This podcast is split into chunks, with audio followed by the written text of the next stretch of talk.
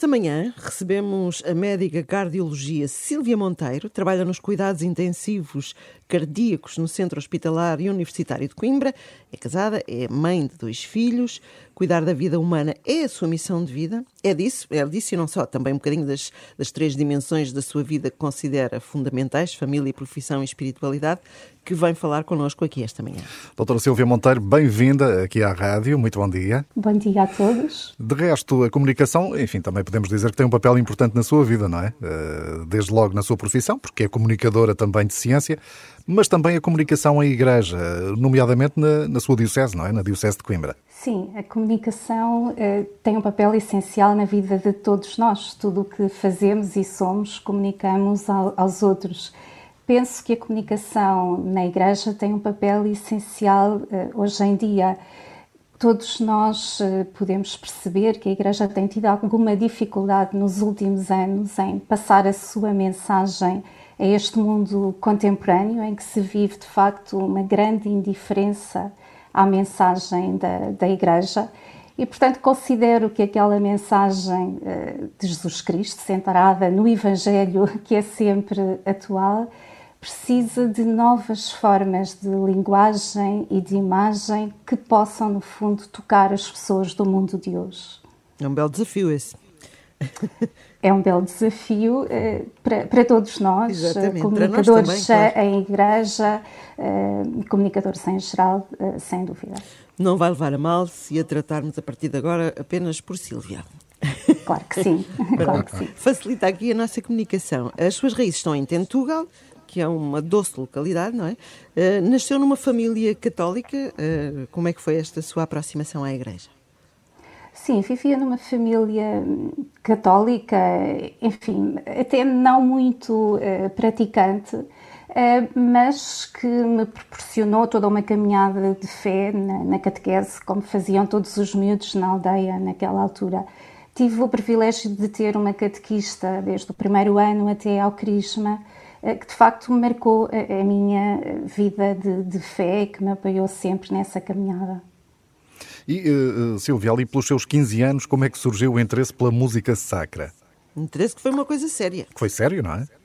Foi sério, sim. Desde os 12 anos eu já, já tinha aprendido uh, música uh, e, portanto, já estava ligada a um coro, a um coro de jovens né, na minha paróquia, um, dirigido pelo professor Alberto Seissa, que é uma pessoa atualmente muito reconhecida neste mundo da música litúrgica. Um, e portanto, e foi ele que me encaminhou, uh, percebendo que eu tinha algumas competências e apetências para essa área, foi ele que me convidou a entrar para a Escola de Música Sacra uh, da Diocese de Coimbra, logo no primeiro curso que houve de, de música sacra. E de facto foi uma experiência muito interessante no desenvolvimento não só de conhecimentos na área de, da música, do canto, da liturgia, mas também desta espiritualidade. E considero que foi, no fundo, a minha âncora. Um, à, à, igreja, uhum. particularmente naqueles anos mais difíceis da, da adolescência, da adolescência e, da, é?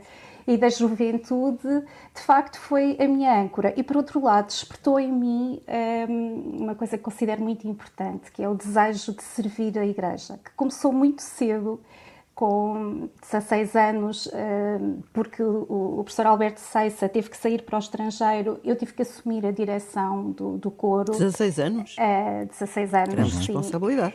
E, e, assim se manteve durante quase 30 anos, não é, Silvia? Sim, verdade. Já depois de ter casado, viver em Coimbra, considerei que Tentugal era de facto o sítio onde eu podia servir, onde era mais eh, necessária, porque era uma paróquia pequena, com, com pouca gente.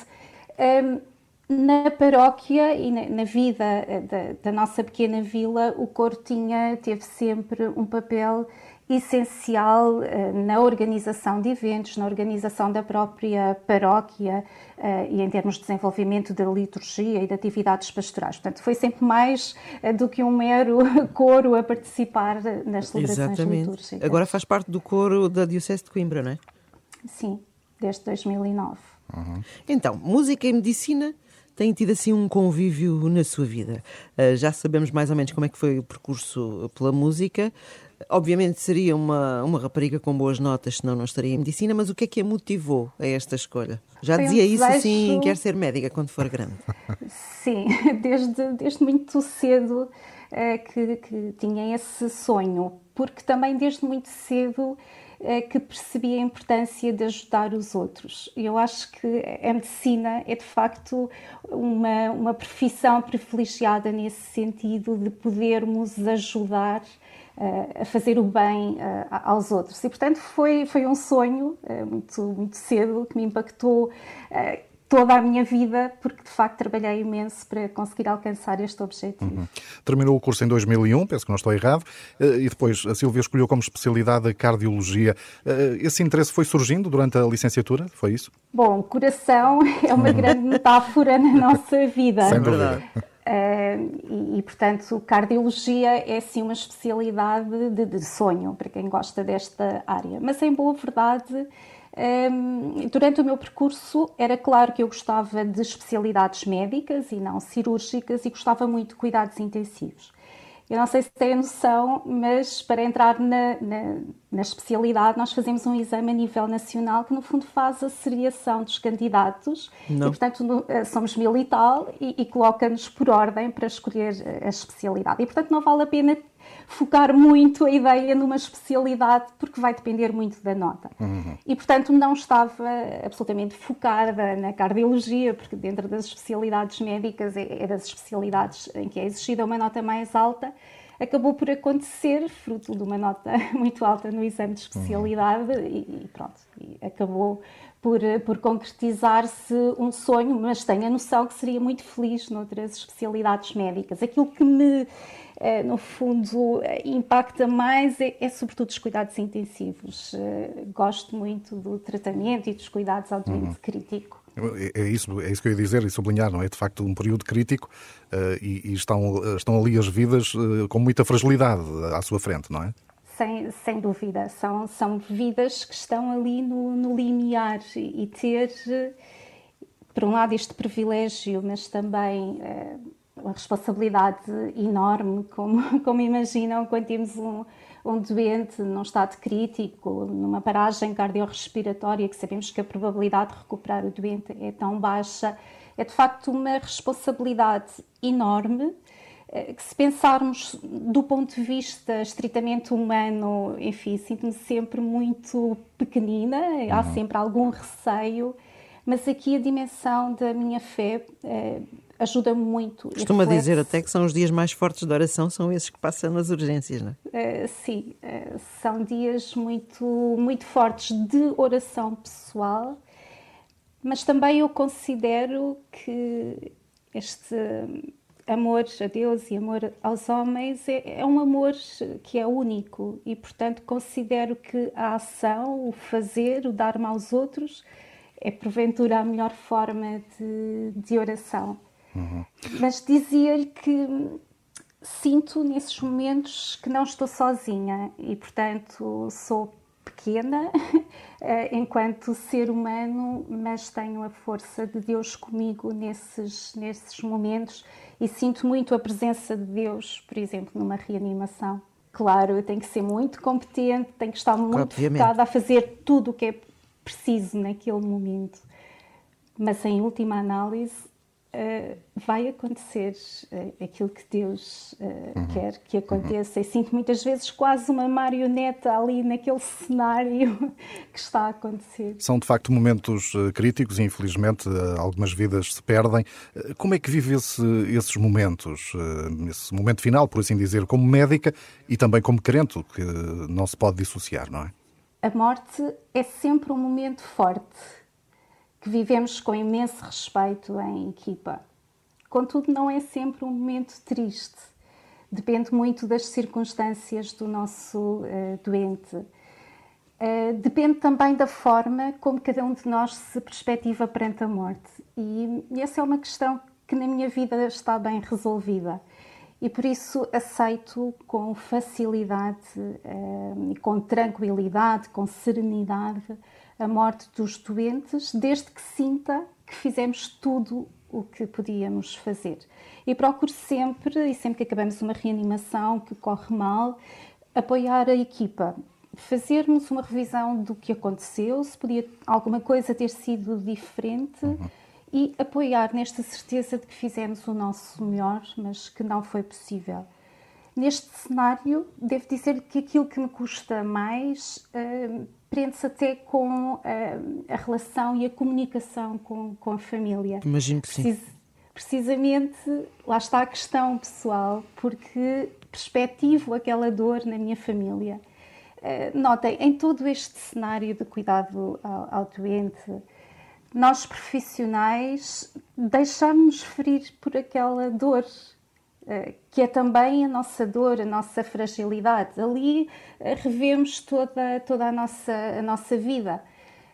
Um, mas é isso que nos torna pessoas mais humanas. O é. deixar-nos ferir transforma-nos em, em, pessoas mais humanas, leva-nos a sair de nós ao encontro Imagino do outro.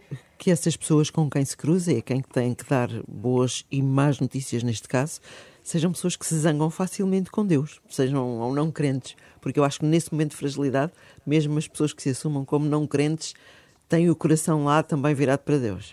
Uh, sim, e temos sempre uh, nesse momento que falar com muita verdade, mas também procurar ser nesse momento um, ah, uma presença, uma luz de esperança para aquelas, para aquelas pessoas e tentar-lhes apontar, enfim, um caminho de, de transcendente, eh, enfim, de luz para o que fica da, daquela pessoa que acaba de partir. Silvia, eh, como profissional de saúde, é quase inevitável falarmos destes anos que têm sido particularmente difíceis, não é? Com, com a pandemia. Eh, e a Silvia esteve também num desses momentos difíceis, foi voluntariamente para uma unidade de Covid. Enfim, nós sabemos, os profissionais de saúde, e nós ouvimos os números dia a dia, os casos, eh, os internamentos, os óbitos e por aí fora, mas de facto, eh, eh, vocês, profissionais de saúde, estão, não estão ali a ver números, estão a ver pessoas. Isto vai ter um impacto muito grande, não é? Enquanto profissionais e enquanto pessoas. Sem dúvida. Esta pandemia, e agora que já vejo a luz ao fundo do túnel, Graças entendo como uma como uma grande experiência na, nas nossas vidas enquanto profissionais de saúde. E, e, pensando no início desta pandemia, eu acho que todos nós profissionais de, de saúde encaramos esta crise como a missão das nossas vidas. E notem, todas aquelas reivindicações legítimas dos profissionais de saúde, com todos os problemas que havia, tudo isso caiu por terra. E o que se viu foi uma coisa muito bonita dentro do, dos hospitais e nas diversas instituições, que foi solidariedade. Isso que diz, eu fui voluntária para uma unidade de cuidados intensivos Covid, portanto saí da minha zona de conforto, que é a minha unidade, a minha equipa, e fui para uma equipa onde não conhecia ninguém. Isto é uma experiência absolutamente fantástica de humildade. Eu, enquanto especialista em cardiologia, que, enfim, domina a maior parte das coisas da minha área, fui para lá numa perspectiva muito humilde de pedir ajuda quando não sabia fazer as coisas, mas aqui num ato de solidariedade entre colegas e, sobretudo, esta missão de tentarmos, eh, no fundo, eh, colmatar esta grande crise em, favor do, bem comum. E isto foi uma situação que eu acho que os profissionais de saúde assumiram eh, crentes, não crentes, claro. como uma missão de, de, vida e não simplesmente a favor do bem comum. Eu acho que aqui realmente a humanidade se transcende neste tempo de, de crise. Nós somos muito maiores do que nós, porque ali na linha da frente, eu acho que nunca ninguém fora dos hospitais vai ter a noção da realidade que se viveu ali eh, nos, nos, picos mais intensos, quer dizer, a velocidade a que se trabalhava, a velocidade a que se abriam eh, cada vez mais eh, enfermarias, lidar com esta incerteza. Um, ehm, e, e note, eu acho que nós estávamos absolutamente em piloto automático. O que nos movia era o bem comum. Um, e, e, não senti, eh, não senti medo ali dentro. Agora, eh, enfim, que passou a adrenalina, procuro muitas vezes interpretar o que ali, o que ali aconteceu. E posso lhe dizer que eu fui feliz dentro da unidade Covid. Tive na, naquelas fases um, momentos de grande felicidade. Aliás, até sinto falta de coisas que vivi lá. E foi uma grande lição, não só nesta área da solidariedade, da humildade, mas também de um grande despojamento. Hoje em dia, nós que estamos agarrados a tantas coisas, eh, é muito interessante pensar que nós entrávamos para a unidade de Covid de corpo e alma, sem nenhum objeto pessoal. Nós ah, ficávamos sem telemóvel, por exemplo, que é uma coisa que hoje em dia ficávamos horas sem telemóvel. Tínhamos um telemóvel comum da unidade. Este despojamento é uma coisa que, que me fez tão bem na, naquele, naquele tempo, o, o, focar naquilo que é realmente essencial. E Eu... uma das coisas que, que, que aprendi com, com esta experiência e que pensei muito foi, no fim disto tudo, o que é que conta na vida? Onde é que eu encontro a minha felicidade? E perceber que a felicidade realmente está ao alcance de todos nesta vida, mesmo no meio da, da crise. eu imagino que nessa altura uh, tenha havido aquela complicação de não poder, não poder estar perto dos seus filhos, que são dois, não é? A Inês e o Afonso, de 10 e 7 anos. Essa parte de não poder estar com a família o tempo que gostaria, ou eles estarem privados da presença da mãe, tornou-os ainda mais próximos de uma eventual carreira na medicina, ou definitivamente eles não estão a olhar para isso? É, sobretudo a Maria, que já tem 10 anos, apesar de. E, e, e note, é uma coisa que eu me questiono, porque de facto estou muitas vezes eh, fora se isso podia impactar, mas felizmente eh, a Maria tem assim ehm, uma grande admiração e quer fazer tudo o que a mãe faz. Grande Maria. Nomeadamente na, na, medicina, comunicar, e portanto, desde muito cedo que a Maria, ehm, enfim, vejo que não fica prejudicada nem traumatizada com isto eu acho que é muito importante nesta relação, e digo isso muitas vezes a, a, colegas, é muito importante a forma como nós apresentamos a vida a, aos, aos, filhos. E eu acho que eles têm a noção, eu vivo muito perto do hospital, mas eu acho que eles têm a noção que 12 horas de urgência é mais ou menos a mãe estar numa festa. Porque eu, quando chego a casa, e quando chego a casa no fim de uma urgência muito cansada, eu entro e é como se viesse de uma festa. Porque venho efetivamente feliz. Eles vêm agarrar-me e dizem, me perguntam muitas vezes: Mamãe, quantas vidas salvaste? Oh. E isto uh, vale, vale tudo. E, quando digo que venho de uma festa, é, é, um sentimento muito interessante. 12 horas de uma urgência, num serviço de urgência de cardiologia de um hospital central, é uma coisa de loucos que nunca se para. E, e eu venho para casa a sentir quase que me passou um caminhão por cima. Mas venho com aquela sensação de missão cumprida, venho feliz, gosto de rever o meu dia e pensar quantas vidas salvas, no sentido estrito, de reanimadas, mas quantas vidas também que eu pude aliviar eh, o sofrimento, que eu, que eu pude ajudar. E de facto, encontrar a felicidade, nesta felicidade do, do outro, neste fazer bem, eh, é um caminho muito bonito que eu procuro transmitir aos meus filhos e, portanto, penso que eles não são nada traumatizados. Silvia, eh, antes de concluirmos a nossa conversa, enfim, isso ficou bem evidente, não é? Ao longo da, eh, de, dos vários momentos da conversa, de que tem aqui estes três pilares eh, fundamentais, não é? A família, a profissão, também a espiritualidade, e neste caso a Silvia é uma mulher de fé, cristã, assume o seu papel na sociedade e na igreja, e neste caso concreto dá também o seu testemunho como leiga. E na sua visão isso é importante que aconteça, não é? Este testemunho de vida dos leigos. Silvia, pode fazer de facto a diferença na vida da igreja? Eu penso que sim. Enquanto cristãos uh, leigos, uh, precisamos de assumir sem, sem medo a, a nossa fé. Isto é, um, a nossa marca de ser cristão tem que estar vincada em todas as dimensões da, da nossa vida. E penso até que temos alguma responsabilidade e um papel importante neste, neste mundo de, de hoje não sei se de evangelização, mas pelo menos de pré-evangelização, como, como alguns uh, dizem. Como disse há pouco, a Igreja tem neste momento alguma dificuldade em passar a, eh, a sua mensagem, porque as pessoas, e eu noto isso nas pessoas que vivem uh, e trabalham uh, comigo, há uma grande indiferença à Igreja. às propostas da Igreja muitas vezes até repulsa. E, portanto, eu penso que nós, enquanto leigos, precisamos, com a nossa vida, note, no nosso cotidiano, com o nosso estilo de vida, eh, com a nossa alegria, mas também com o bem que fazemos aos outros, mostrar que temos esta marca de Cristo em, em nós.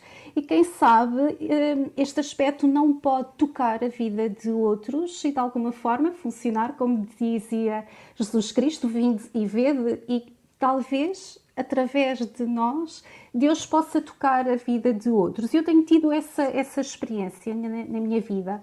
Um, de dar um testemunho sério, isto é, ter esta consciência e procurar, uh, no fundo, dar testemunho da importância, do impacto que Deus tem na minha vida e que tem muito e que me dá imensa qualidade de, de, de vida, muita, muita confiança e, portanto, transmitir este bem aos outros e não devemos pensar que por sermos leigos não, não temos esta capacidade.